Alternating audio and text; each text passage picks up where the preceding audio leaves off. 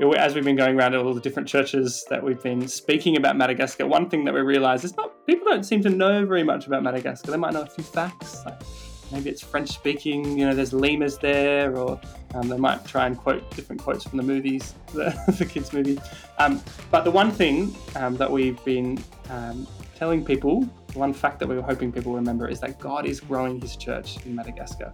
He's doing a wonderful work of um, bringing, in particular, in the southwest of the country, in the diocese of Toliara, Anglican diocese of Toliara, um, thousands and thousands of people um, over the last five to ten years have become Christians, joined churches, um, jo- planted new churches, um, such that the region has just experienced this phenomenal revival at the moment. Countless souls around the world who do not know Jesus and can't easily access the gospel. This is the heart of mission. What small role can you play in God's big world? Missionaries, cross cultural specialists, pastors, their stories and perspectives can really help us.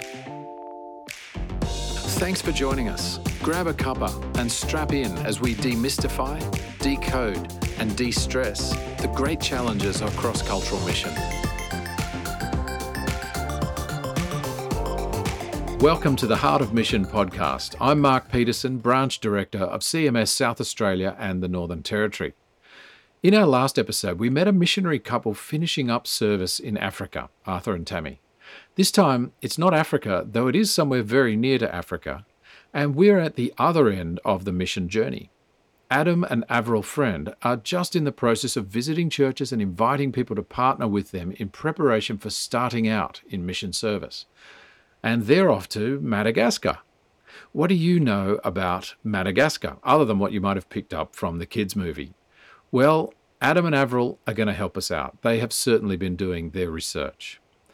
But in looking into this island nation in the Indian Ocean off the east coast of Africa, they've discovered a country facing severe poverty, drought, and perhaps also a sense of being invisible to the rest of the world. In fact, as their praying and giving supporters have started to mobilize and get interested in Madagascar and get committed to Madagascar, the message has been filtering back to some of the Christian leaders they're going to be joining very soon in Madagascar. In the interview, Adam is going to read these words from one of those leaders. We're in such a remote area. We're an island people, and so sometimes we think that we are a forgotten people. But that is not the case. We are not forgotten with all these people praying for us. We thank you so much. This is not going to be a small challenge for this young family, but I hope that what you'll hear loudly and clearly from them is that they are trusting God. Numerous unknowns, numerous adjustments, numerous likely challenges. But in their words, God is doing something wonderful. And they are seeing going to Madagascar as a privilege and a wonderful opportunity. So let's meet Adam and Avril.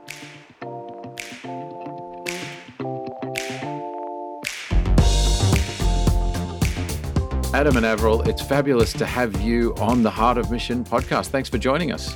Thank you very Thanks much. for having us. Now, I understand that you actually had a mission honeymoon. I'm not sure we've ever had a mission honeymoon reported on the Heart of Mission podcast. I'm sure there's been mission honeymoons for CMS people um, sometime back in the history, but you guys got married, and literally within months, you were in Bolivia on a short term trip. Tell us, why did you do that? Well, uh, it actually came about. I had a lecturer at, at uni who was a Christian doctor who had worked in Bolivia. And he actually, in his speaking to us when we were first year medical students, had shared with us about his mission uh, time in Bolivia. And I think I'd, I'd asked him, Oh, could you do a mission trip for your medical elective? And he's like, Oh, yeah, I'd sign off on that. Um, and so it was actually three years later when he emailed me and said, I'm planning to go back to Bolivia. Would you be interested in coming? And at the time, we were lined up, as you said, to be married. Uh, and I said, Would you mind if Adam came along? And that's where it started.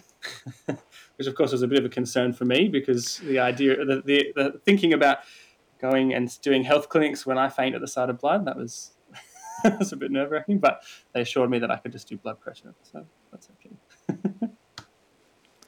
So tell us about that um, that time in Bolivia because it really had a very significant impact for you. I understand you'd you'd been to mid year conference, um, mission electives, and all sort of thing, also that sort of thing beforehand.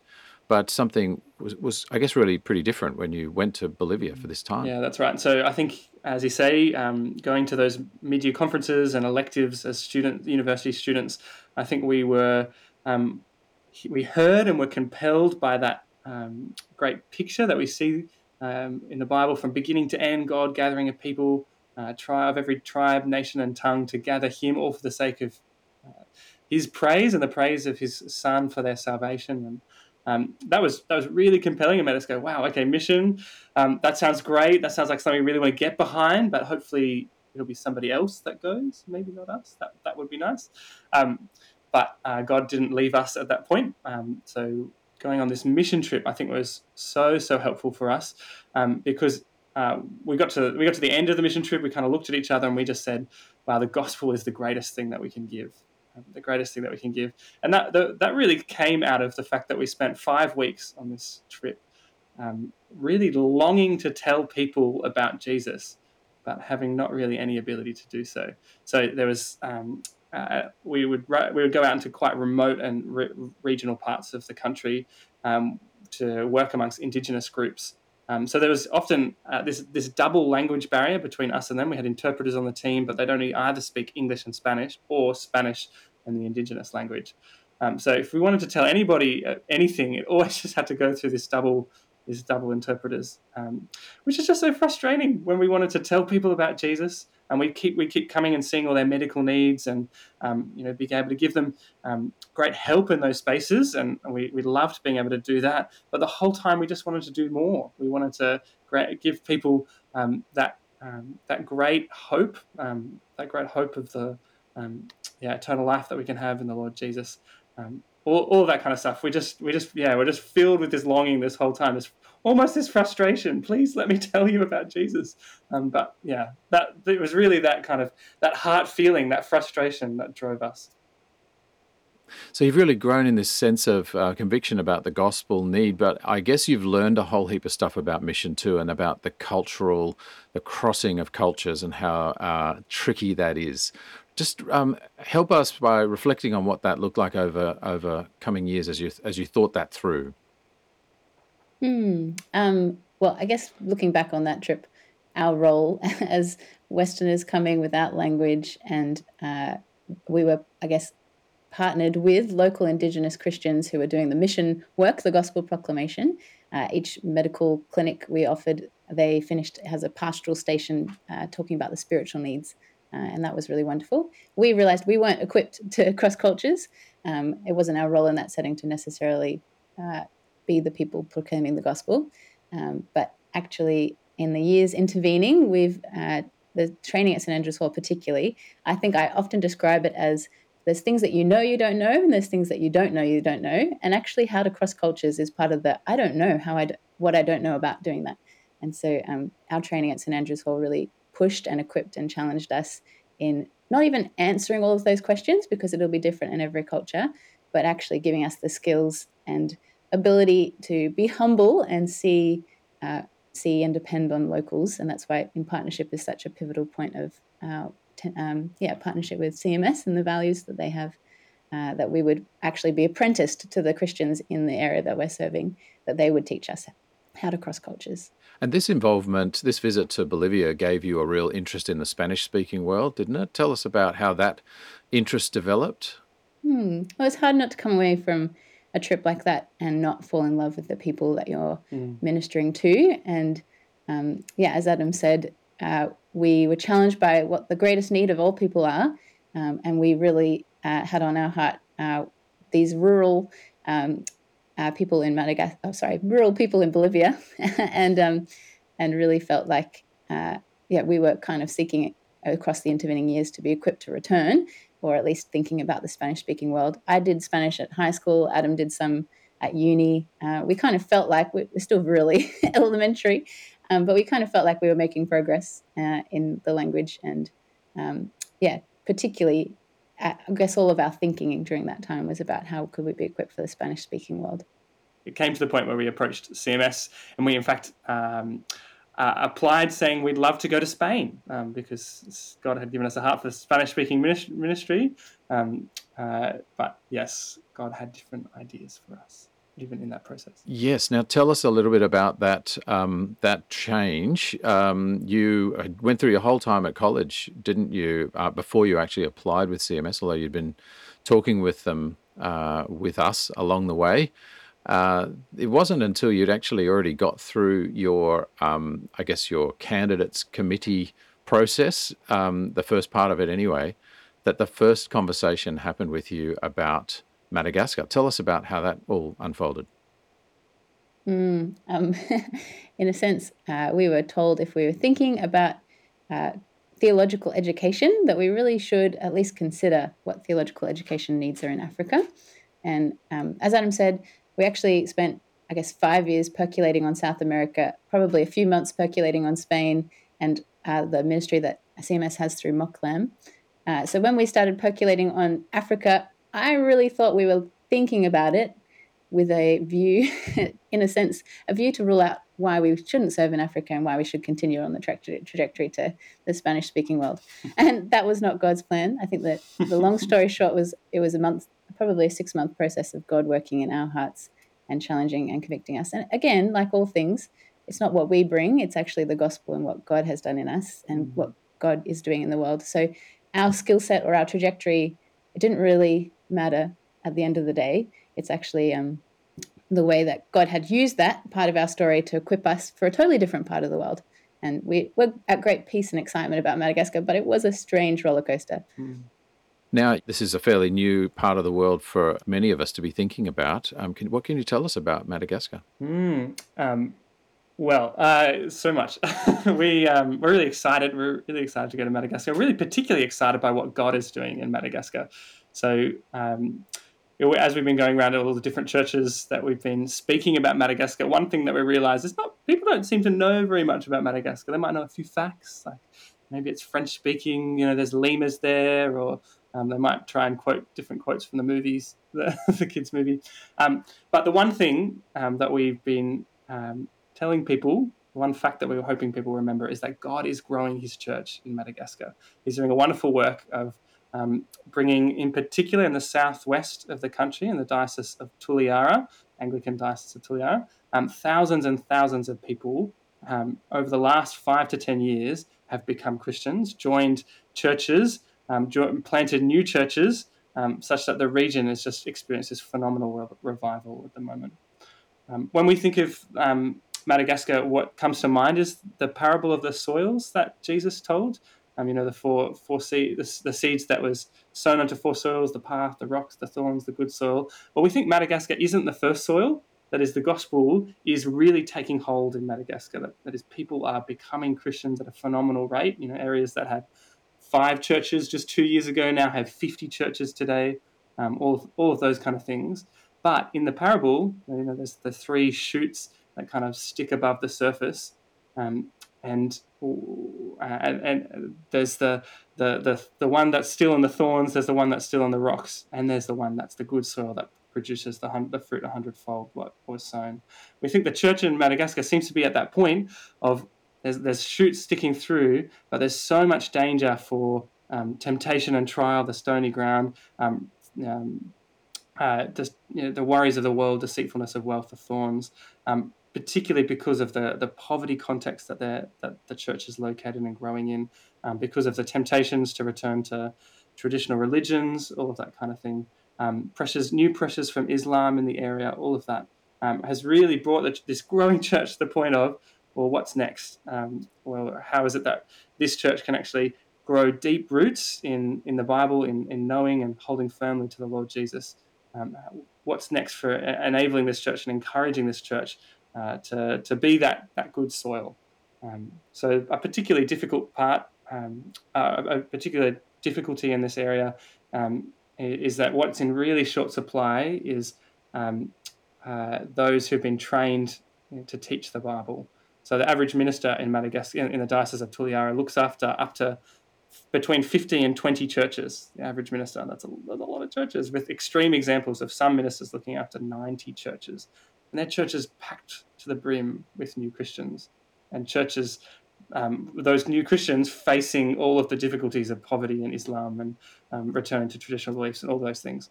So, why Madagascar? We see there's great, God's doing something wonderful there, but there's great need and great, um, yeah, great need for more training of more ministers to be teaching the Bible and seeing this growing church, um, yeah, know the Lord Jesus and therefore hold firmly to Him um, through yeah all of those difficulties. Uh, that that pitch, I think, is challenging and is part of what challenged us to change trajectory and think about Madagascar. Um, but the the story of how we went from being challenged and excited about the ministry in Madagascar to being convinced that we could be the people to go, um, that's part of, I guess, there's some fun um, nuggets in there in terms of what God has done in us and people that He's placed along the way. Now, Avril, you have spent what up to ten years or something preparing to be a doctor and you're kind of hoping that there may be a way for you to use your medical skills uh, in Madagascar at some point. What what are some of the issues for you as you do that? Hmm. I think the thing that is the biggest challenge, or at least something that I'm aware of, but I don't know how to surmount it, is that I have been trained uh, as a doctor in a Western country with a really Western approach to medicine.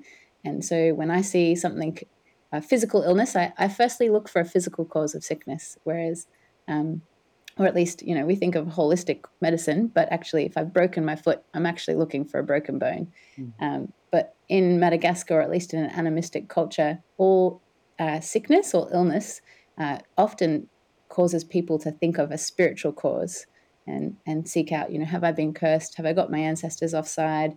Uh, what is it that has wronged me, or what wrong have I done to have this illness um, before me? And really, as a result, uh, Malagasy people, partially because of poverty and access to healthcare, but really a very big part of it is the worldview that um, Malagasy people have grown up in, so different from our own, uh, is one in which you're really uh, living in a spiritual world, and there's actually so much spiritual danger that one would seek a spiritual cause rather than even think to think of a physical cause first and foremost. I really am aware that I'm going to have to be reshaped. Uh, I want the Bible to inform my worldview, not the worldview I've come from, a Western culture. Likewise, um, for our Malagasy Christian brothers and sisters, they're seeking to have the Bible inform their worldview. Mm. And so, together, finding how um, how to use medicine in a way that speaks to God's healing, and in a sense, yes, there is a spiritual world and there is spiritual danger. We know uh, that our uh, risen Lord has victory over all spiritual powers, and that uh, that is far greater than any other threat or danger.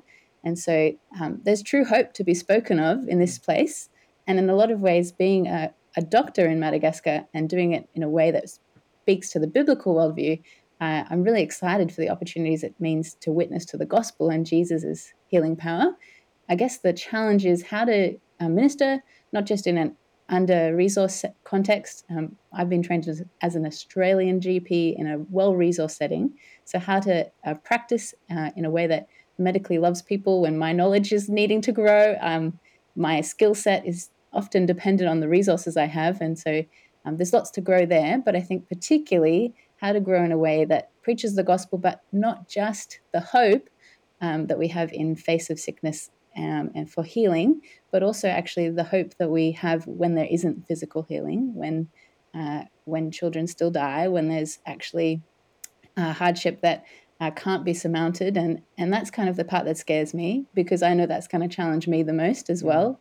Uh, my worldview as a Western person uh, really needs to be critiqued by the Bible in finding my hope for all of life in the resurrection and the life that we have to come, and not just in our physical being here. Um, but that's going to be really hard because I guess in Australia, when those bad things happen, that really racks us because we, in some ways, come from a culture where death is wrong. It's it's not part of where the trajectory is headed, but it really is. And um, in Malagasy culture, death isn't wrong. It's actually part of where we're headed. Um, but we both need to hear the hope that we can have in the face of death, knowing that Jesus has conquered death.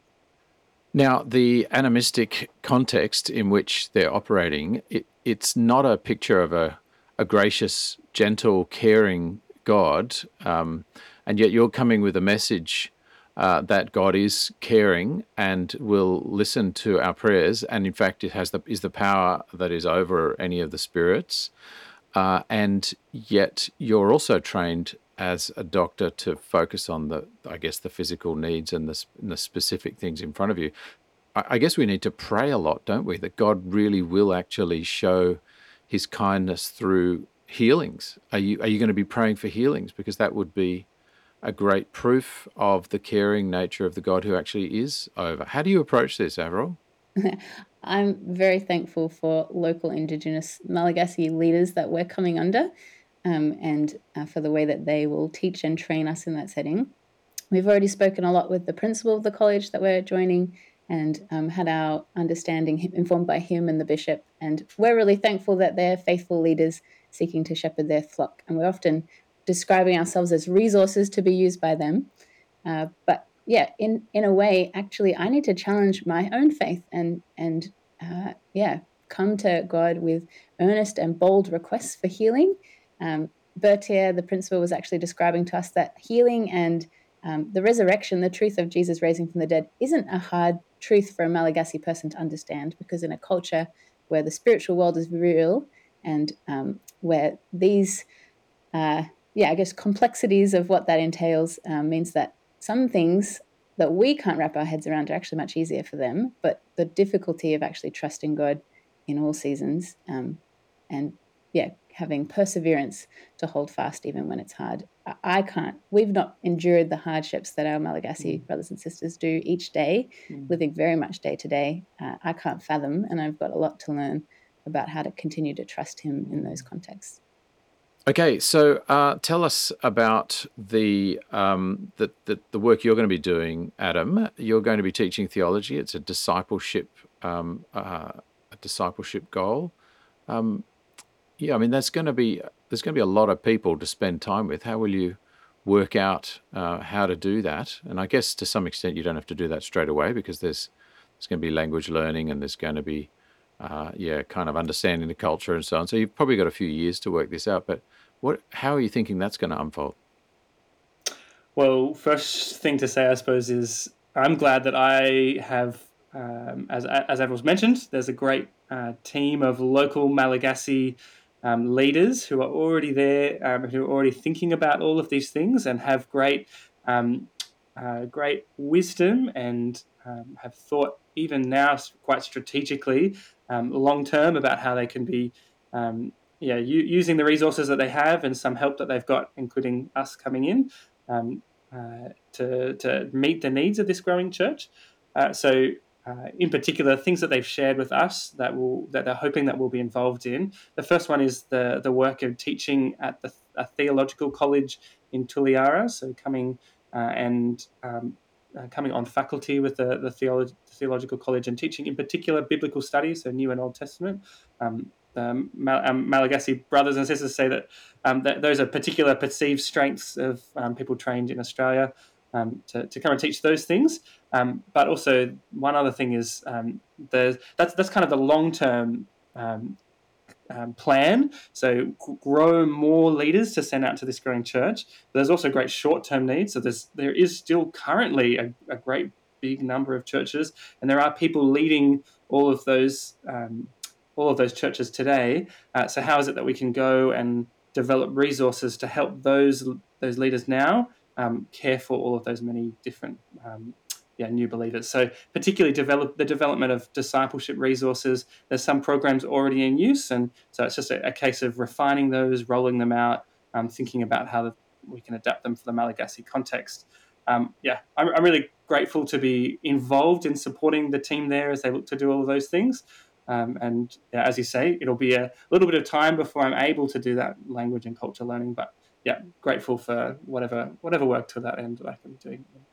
Mm, I think that's also why we're so excited about the long term focus of CMS keeping us there long term so that we can spend time learning before we can, I guess, contribute in a way that's more effective. We're going to be stripped of our uh, capacity to speak, even um, before we can actually aid and be assistance in that um, view. Now, the other big factor in all of this is that you've got two little ones, um, both under the age of three at the moment and you're looking at. Did you say both under the age of two at the moment? Yeah, Caleb is 22 months, and yeah, Anna is nine months. okay, uh, so what?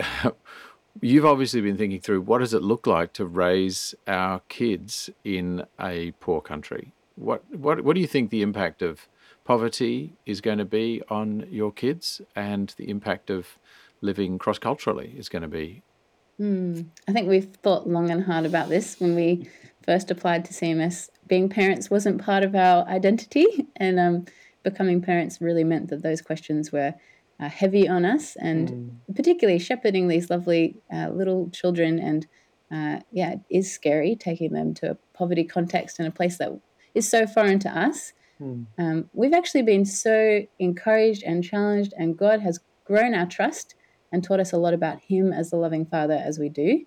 Uh, firstly, that He's a better father to our children than we could ever be as parents, mm. uh, and that also we're not actually in control of their lives, whether they take place in Australia or overseas. Uh, and so, really coming to trust um, as we face those things that we perceive as challenges and hardships, coming to trust that God is sovereign over them. Mm. And I think actually for me, it's been a challenge to my responsibility and ultimately to my trust in the gospel I'm not God, I'm not in control, and yet I so often seek to take more responsibility and think that I am more important for things to happen than they actually are. And it's the same in being a mother. I am responsible to care for them and shepherd them and be faithful as a parent, mm. but actually, I'm not responsible for their health or their salvation. And so, as those things scare and petrify us, um, we actually, any context, any culture, we need to trust and submit them to God and be prayerful for our children in those spheres. Um, I think we're actually we've come from a season of thinking about the challenges because we're leaving family, we're preparing risk management plans for illnesses that could happen, etc.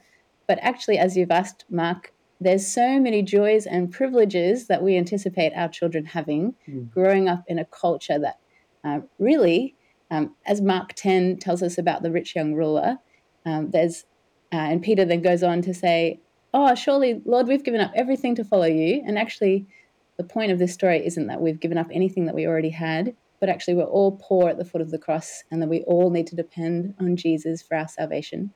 And so, taking our children to a context where they are surrounded by poverty, and um, I guess there's going to be so much culture shock for them and for us, um, and maybe even as they grow up in that culture, they're going to be so shocked to return to Australia. Um, there's going to be so much that they're privileged to see in how mm. the gospel is sufficient and how actually we're all poor and we need to live like the Malagasy people and depend on God each day for all of our needs. I guess the temptation in the West is that we don't. I can heat up the food, uh, cook the food that I have easy access to.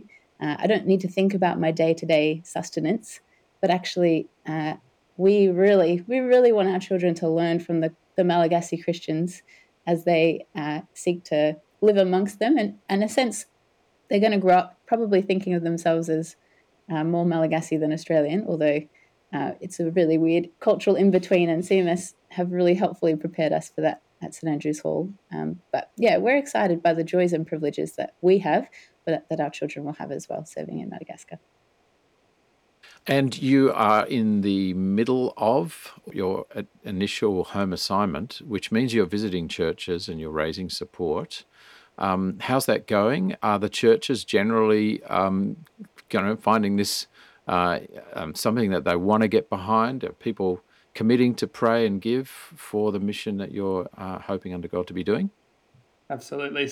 Um, so we are halfway through our church visits. We've done four weeks so far. We've got four weeks to go, and can I say it's been so so encouraging. Um, uh, we've met so many particularly new people, new brothers and sisters we've, we've, never met before, but to hear them go from, I don't know anything about you and I don't know anything about Madagascar to, boy, oh boy, am I, do I feel a burden to be praying for, to be giving towards, to be caring for you as you go towards, um, and, and longing with us. It's just been so wonderful to hear their prayers. Um, hear all these people, again, as I say, 24 hours before, they had knew nothing about Madagascar, but now they're praying so um, deeply um, for these people, um, uh, and and yeah, with such a such a wonderful heart. So it's been it's been great to see uh, our own love for Madagascar um, be matched by the love for Madagascar that we've seen in others, but also their love for us as they ask us lots of really good and helpful questions um, and, and, and sit down and pray with us and all of that kind of thing. Um, it's been great. We and, and, and we actually were able to encourage the people in Madagascar with with this recently. So we caught up um, with one of the local leaders over there, um, and uh, we told him that they that um, all of these new um, kind of partners had begun to pray, in Australia had begun to pray for them, and we're really excited to pray. And I, I, if you if you don't mind, I'll just quote to you what he said to us in response. He said, "It's it's incredibly encouraging to hear that that that that these um, brothers and sisters are praying because we are in such a remote area. We're an island people, and so sometimes we think we're a forgotten people, but that is not the case. We are not forgotten with all of these people praying for us. So thank you so much." Um, that was that was that was such a lovely encouragement um, for him, a, a, great encouragement for us as we um, yeah as we go around and we see already the impact of um, yeah these new partners um, yeah partnering with us to see Madagascar um, know Jesus and, and, and hold firmly to Him. Now, one of the questions we ask uh, regularly at the end of uh, our interviews is just um, asking you to, I guess, put yourself in the shoes of where you were um, you know, five years ago or or more, and uh, you know, and say, what would you say to the person who's at that stage, the person who's maybe doing a medical training, Avril, or maybe doing uh, law as you have done, Adam? Um, you know, what what would you say to them about how they might um, think about how they use their gifts and training for Christ and His kingdom? Hmm. I think it's been what I'd say is God will use what you've got um, for His glory wherever you offer yourself to. Um, we just even talking to the local leaders in Madagascar, we mentioned we've got I've got a legal background, and they said, "Oh, wonderful! You can help with canon law and all, all this stuff, or you can." And Avril, we've got medical. Great, amazing! You can you can help in these things. And oh, do you happen to know anyone who's an agronomist? We'd love to talk to them. Or do you happen to know anyone who's this? We'd love to. They if uh, the people, the Church of Madagascar or I'm sure all over the world, if you offered them your skills, they would find a hundred places, a hundred places for you. Um, I, yeah, I, I, think there's there's great. We're so well resourced here, um, just to to be thinking about how, how it is that we can be uh, using these this wonderful wealth of resources in the service of yeah brothers and sisters all over the world for the sake of partnering with them to to see um, yeah see their churches growing to see their, their people growing to know and love the Lord Jesus. Yeah, I, I really encourage you to be thinking about them. Hmm, I think it, in some ways, it feels really ordinary that uh, as Christians, we're all called to be on mission wherever that is. And so, whatever skills God has given us, uh, He will use them. And there's nothing we can do to thwart His plans. And so, yeah, as I've, I feel like I'm still presently wrestling exactly how medicine will play a role in our ministry in Madagascar but really have been challenged and God has grown my trust. I don't actually need to know. I think being faithful with what He's given us and being willing to do what He's asked us to do, that is to share the good news, uh, He will show you how those skills will be useful. And whether that's explicitly clear or whether it's something that you look back on in a few years' time and say, oh, I can see how that training was helpful, explicit or implicit, uh, God is faithful to use you. And um, yeah, we're just vessels for His glory. And we're so thankful for the way that he's worked in us um, to ha- allow us to see that now. But it wasn't always something that we saw, and we're really eager and anticipating uh, the many ways we'll we'll see him use those things in the future. Adam and Avril, you are such an encouragement. It's so refreshing to hear about the way you are uh, seeing the big picture of the kingdom, um, the way you've uh, really opened up your um, options and been willing to think about going somewhere completely different, probably quite challenging. We will be praying for you over these coming years. We do pray that God uses those gifts and experiences that He's um, equipped you with, um, that um, so that His kingdom might grow. Thank you so much for being on the Heart of Mission podcast. Thanks for having us, Mark. Thank you. Thank you so much for joining us on the Heart of Mission podcast. What small role can you be playing in God's big plans? To find out more about CMS and opportunities that might be there for you, search us on the web to find your local branch and local social media channels. CMS is a fellowship of Christian people and churches committed to global mission. We work together to set apart long term workers who cross cultures to share the gospel of our Lord Jesus Christ for a world that knows Jesus. See you next time.